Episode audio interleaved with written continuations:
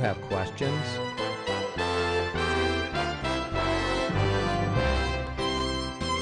do you need answers?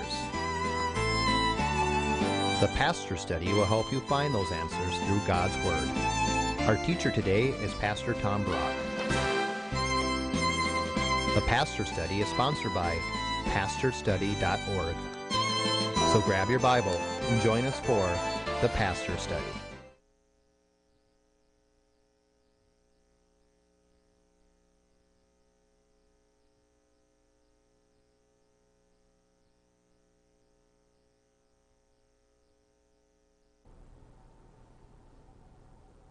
Welcome to the Pastor's Study. We are doing a series on the parables, the stories Jesus told. Today we're going to see the story of the rich man and the poor man, and it's all about heaven and hell. But you know, a while ago I watched this hour-and-a-half long documentary on the life of Dean Martin. I thought it was fascinating. Dean Martin, according to this, was pretty immoral, kind of went from woman to woman. For the whole hour and a half, not one word about God. Didn't sound like he had any relationship with God. So at the end of the hour and a half, Dean Martin dies, and they're interviewing his friend. Well, what do you think? Where do you think Dino is now? He says, and then Dino's friend says, "Well, I expect when Dino died, he went up to the pearly gates, and Saint Peter handed him a martini and said, 'Come on in, Dean, let's party.'" And I watched that and I thought, this guy doesn't have a clue. You know, there are a lot of myths about what happens when you die, what heaven will be like, what hell will be like. Jesus told us a parable in Luke chapter 16 to tell us about heaven and hell. So can we go through this parable today? Take out your Bible if you would. Turn with me to Luke chapter 16.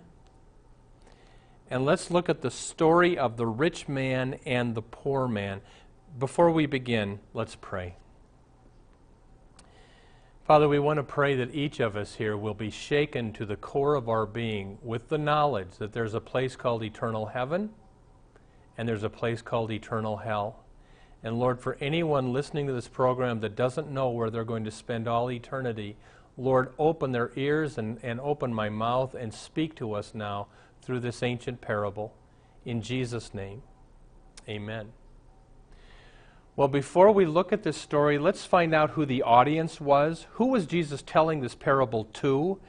Luke chapter 16, look at verse 14, where it says, "Now the Pharisees," that was the Jewish religious leaders, "the Pharisees, who were lovers of money, were listening to all the things Jesus said and were scoffing at him. And Jesus said to the Pharisees, 'You are those who justify yourselves in the sight of men, but God knows your hearts.'" So Jesus is telling this story to the wealthy, money-loving Pharisees. That's kind of important to know. Here's the story. Look down to verse 19. "Now there was a rich man, and he habitually dressed in purple and fine linen, joyously living in the splendor every day. And a poor man named Lazarus was laid at his gate covered with sores, and he was longing to be fed with the crumbs that were falling from the rich man's table. Besides, even the dogs were coming and licking his sores. Now the poor man died and was carried away by the angels to Abraham's bosom, and the rich man also died and was buried." Kind of a little detail here. Here's the first lesson. Angels come at our death.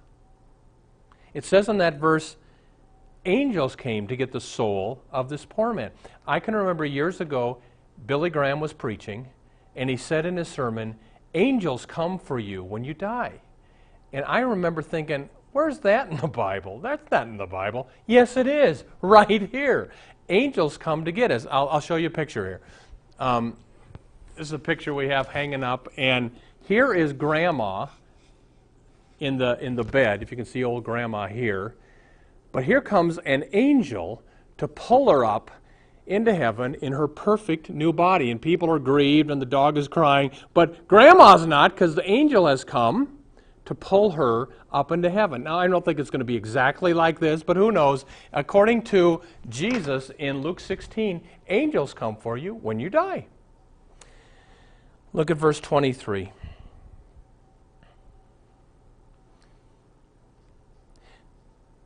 In Hades, the rich man lifted up his eyes, being in torment, and he saw Abraham far away and Lazarus in his bosom. I want you to notice the word torment there, and here's the next lesson.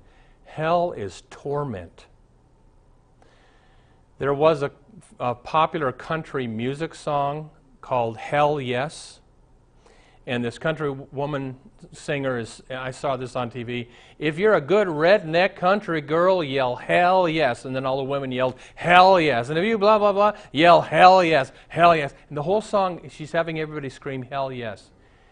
You know, I don't use the word hell. My dad did. When I was a kid, Dad would go, oh, hell, about things. I knew it was wrong, but I didn't know why. I think I know why now. You don't say, oh, hell, because hell is real. It's torment. You don't want to trivialize hell by saying, oh, hell, because there really is a place, and it's horrible. Look at verse 24. And the rich man cried out and said, Father Abraham, up in heaven, have mercy on me and send Lazarus so that he may dip the tip of his finger in water and cool off my tongue, for I am in agony in this flame. Here's the next lesson. You can ask for mercy too late. You know, this rich man is begging for mercy, but it's too late. He's not going to get any mercy.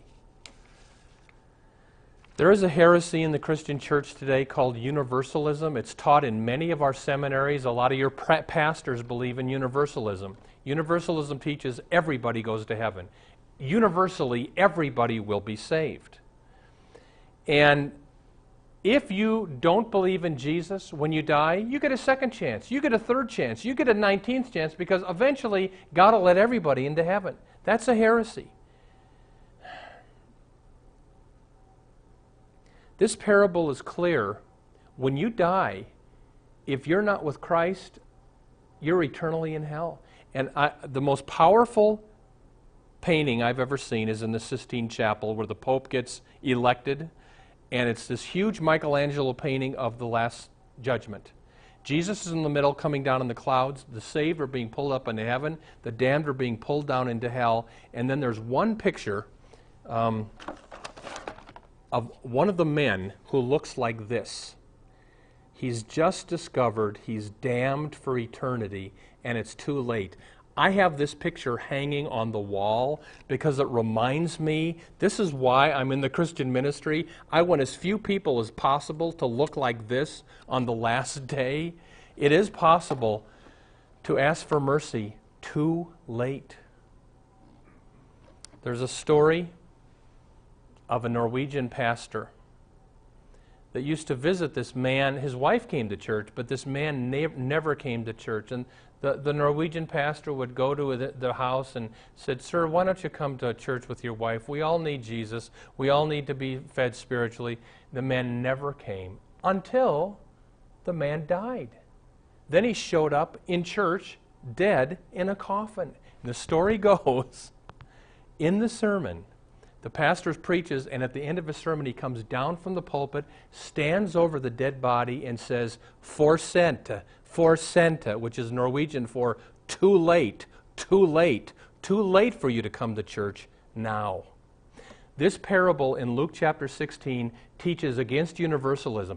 No, everybody doesn't go to heaven. If you reject Christ and you die, it's too late afterwards. It's over.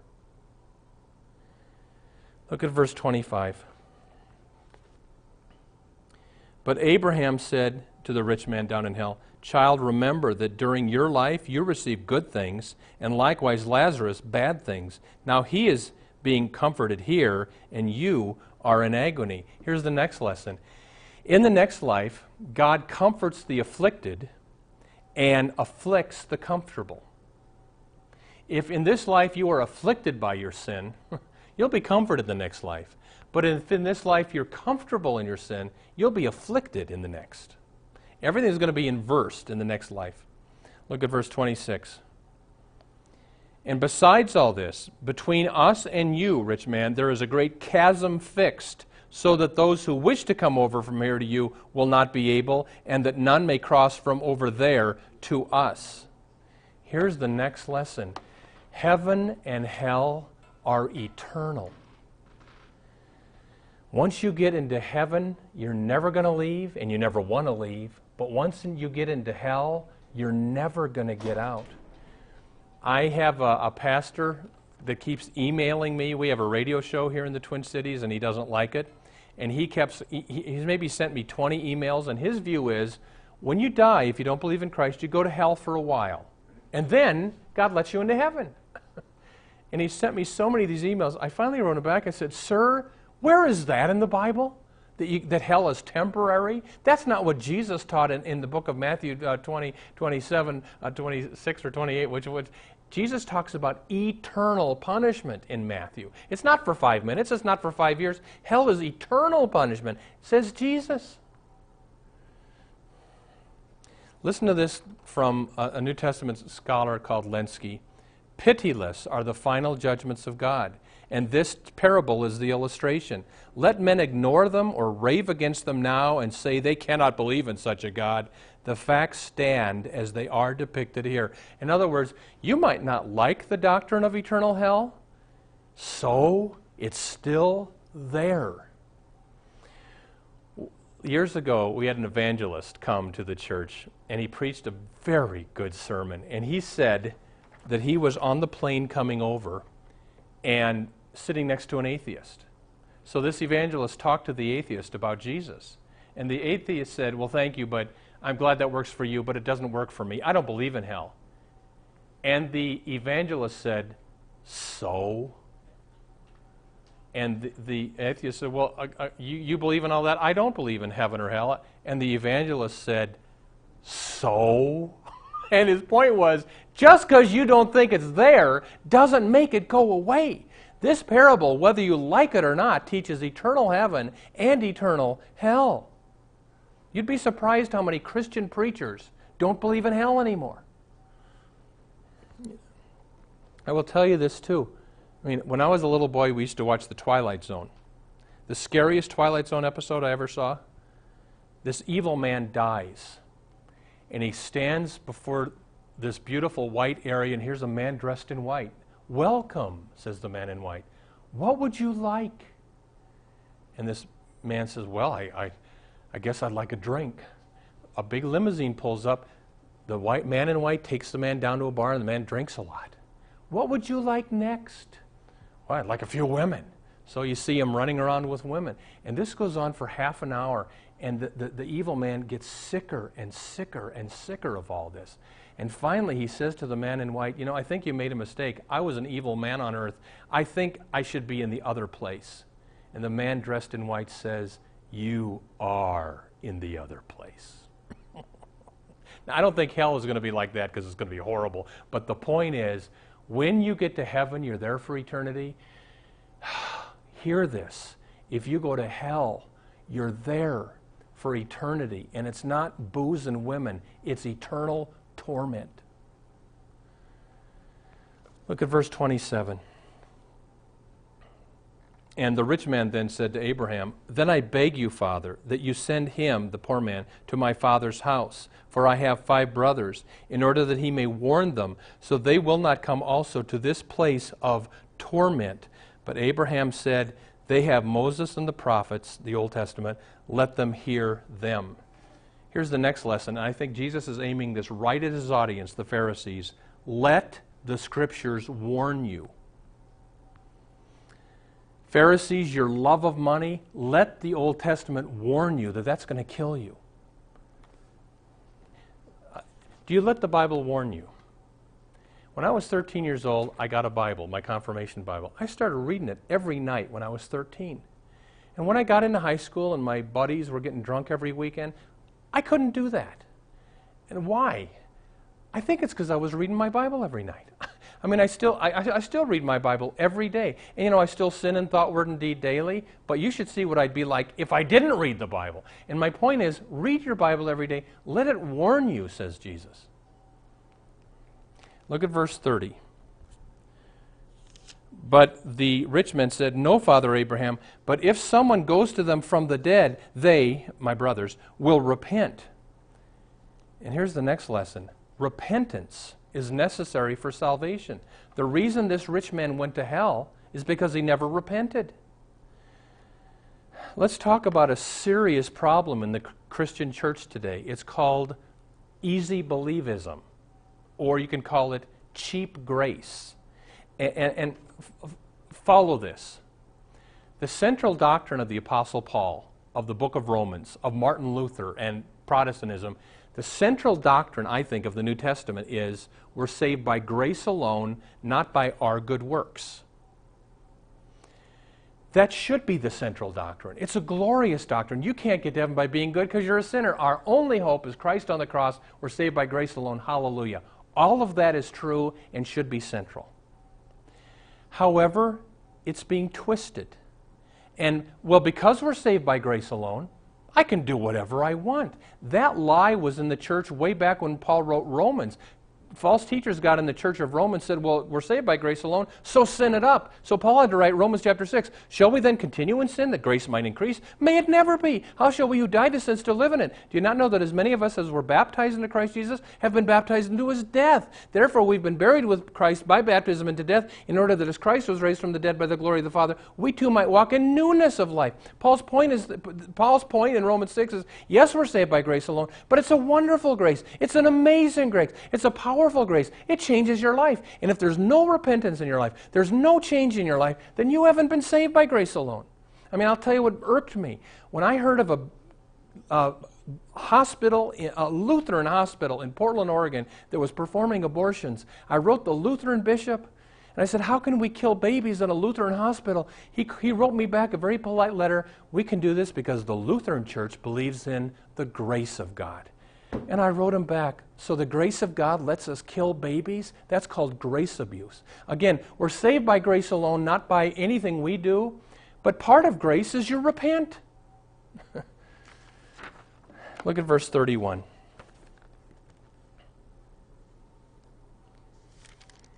But Abraham says to the rich man in hell, if they, your brothers, do not listen to Moses and the prophets, they will not be persuaded, even if someone rises from the dead. And someone did rise from the dead. His name was Jesus, and the Pharisees still wouldn't believe in him. So here's the last lesson. Proof will not convince a hard heart.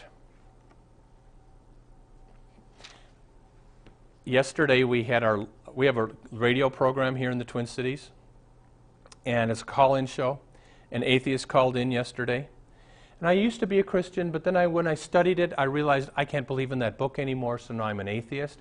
So I tried to lovingly, humbly give him some evidence. What about all the archaeological evidence, things they've dug up in Palestine that verify the Old and New Testament? What about Isaiah 53, Psalm 22, these prophecies written hundreds of years BC that predict in detail the crucifixion of Christ? But, you know, no. He had a hard heart, and no amount of evidence was going to convince him. That's what Jesus is saying here.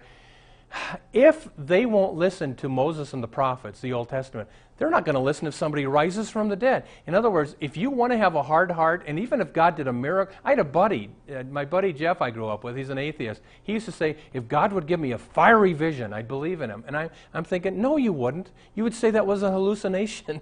So my point is, Jesus' point is, all the evidence in the world isn't going to convince you if you're set on having a hard heart. Well, let me close by making one final point. It's kind of the big point of the parable. And here's what one New Testament scholar, William Barclay, wrote. What damned the rich man in this parable was not that he did bad things, but that he did nothing for the poor man as the dogs licked his wounds. Did you catch that? Notice the rich man goes to hell not because of what he did, but because he didn't do anything. So let me close this sermon by asking you the question, are you doing anything? Do you care for the lost? Do you give money to missionaries so they can missionaries can get out there so people can go to heaven? Do you care for the poor people in the world? The people that are hurting that God's put in your life, do you care about them at all? If you don't, according to this story, your soul's in trouble. Christian, we're saved by grace alone. Of course we are. It's our only hope is Jesus' death on the cross. But if you're truly saved by grace alone, You want to do something for people. You want them to be saved. You want them to be healed. And where are you in this parable? Are you the poor man in heaven, or are you the rich man in hell? Amen. Welcome to the portion of the Pastor Study where we now ask Pastor Brock to share with us his knowledge of Scripture and his insights to answer questions we have regarding the Bible, our Lord, and our everyday walk with Him. Pastor Brock, one of our viewers has a question about a previous sermon that you preached about the parable of the four soils. Mm-hmm. They thought they heard you say that God hardens a person's heart. And if that's what you really said, and God does harden a person's heart, can that ever change? Well, Jackie, that is I want to encourage everyone to read Romans chapter 9, where Paul deals with this. It's called predestination, and it's in the Bible. I believe in predestination. And here's what Paul says in Romans chapter 9. God hardened Pharaoh's heart in the Old Testament so that God can do all these miracles and show His power, and so eventually the Jews could leave Israel. And then Paul kind of concludes and says, so God hardens whom He wills, and God has mercy on whom He wills. You will say to me then, why does God still find fault, for who can resist His will? And Paul's answer is, who are you, O man, to talk back to God? Well, the clay talked to the potter and say, why'd you make me this way? It's kind of heavy duty. And so, Jackie, here's the deal.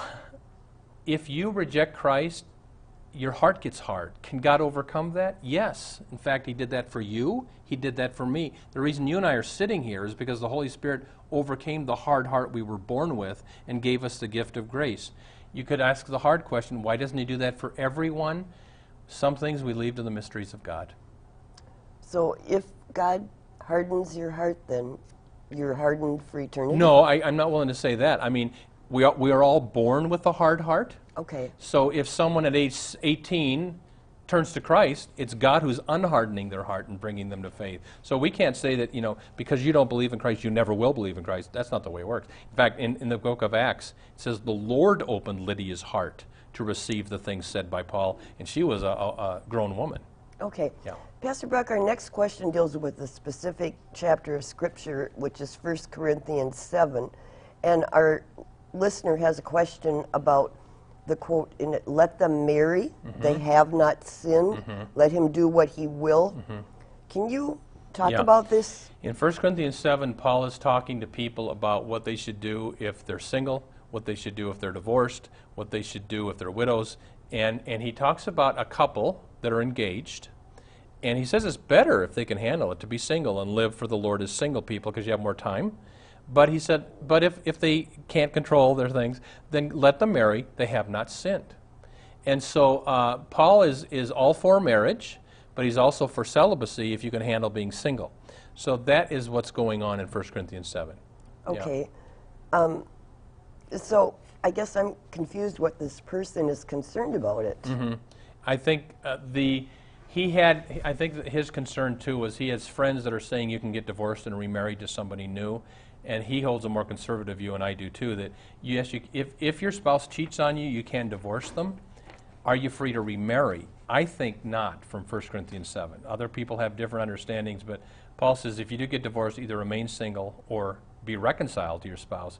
But he doesn't say go find person number two. And you know, Jackie, I'll say this too. Somebody told me yesterday of a person who divorced their spouse, got married to somebody new, divorced their new spouse, and then got remarried to person number one.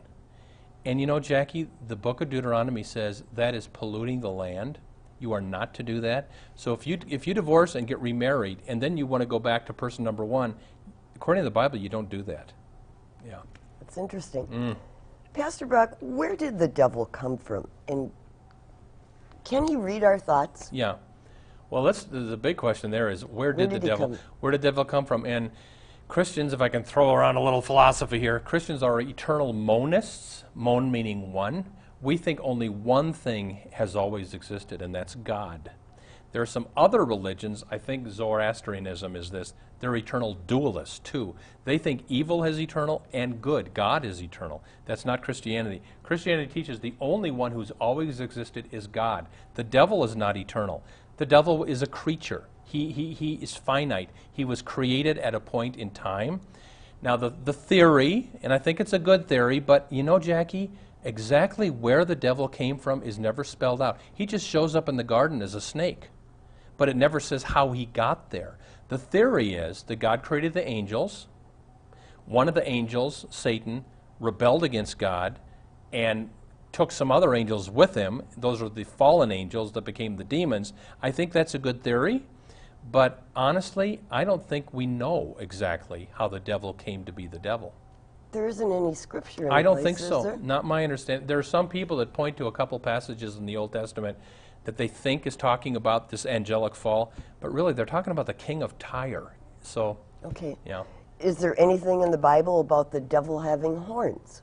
No. There's nothing in the Bible. This is medieval. You know, if you go to the cathedrals in Europe, they have big pictures up of the devil.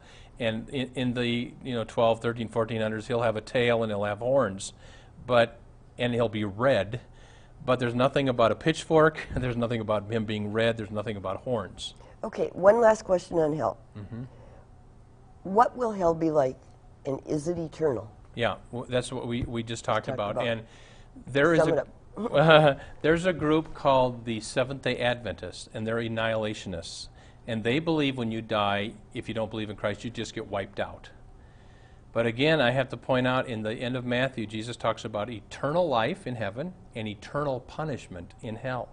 So I believe, now Jackie, again though, sad to say, you'd be amazed how many pastors don't believe in hell anymore.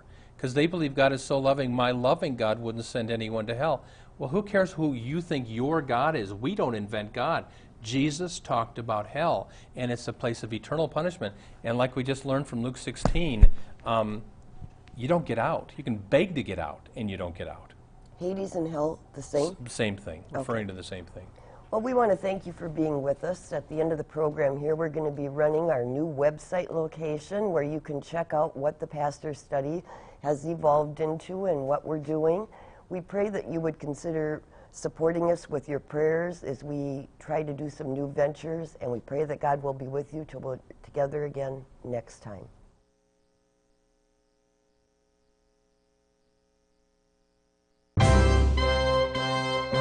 Thank you for tuning into the Pastor's Study. We ask, would you pray for our ministry as we seek to spread the good news of salvation through Jesus Christ? And would you pray about supporting this ministry?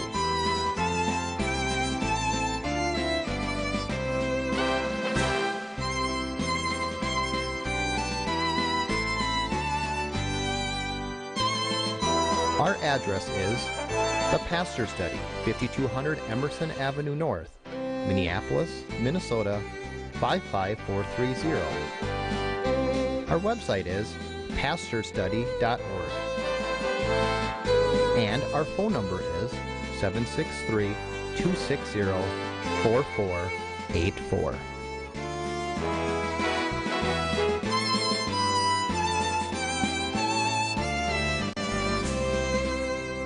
May God richly bless you, and join us next week at the same time as we study God's Word.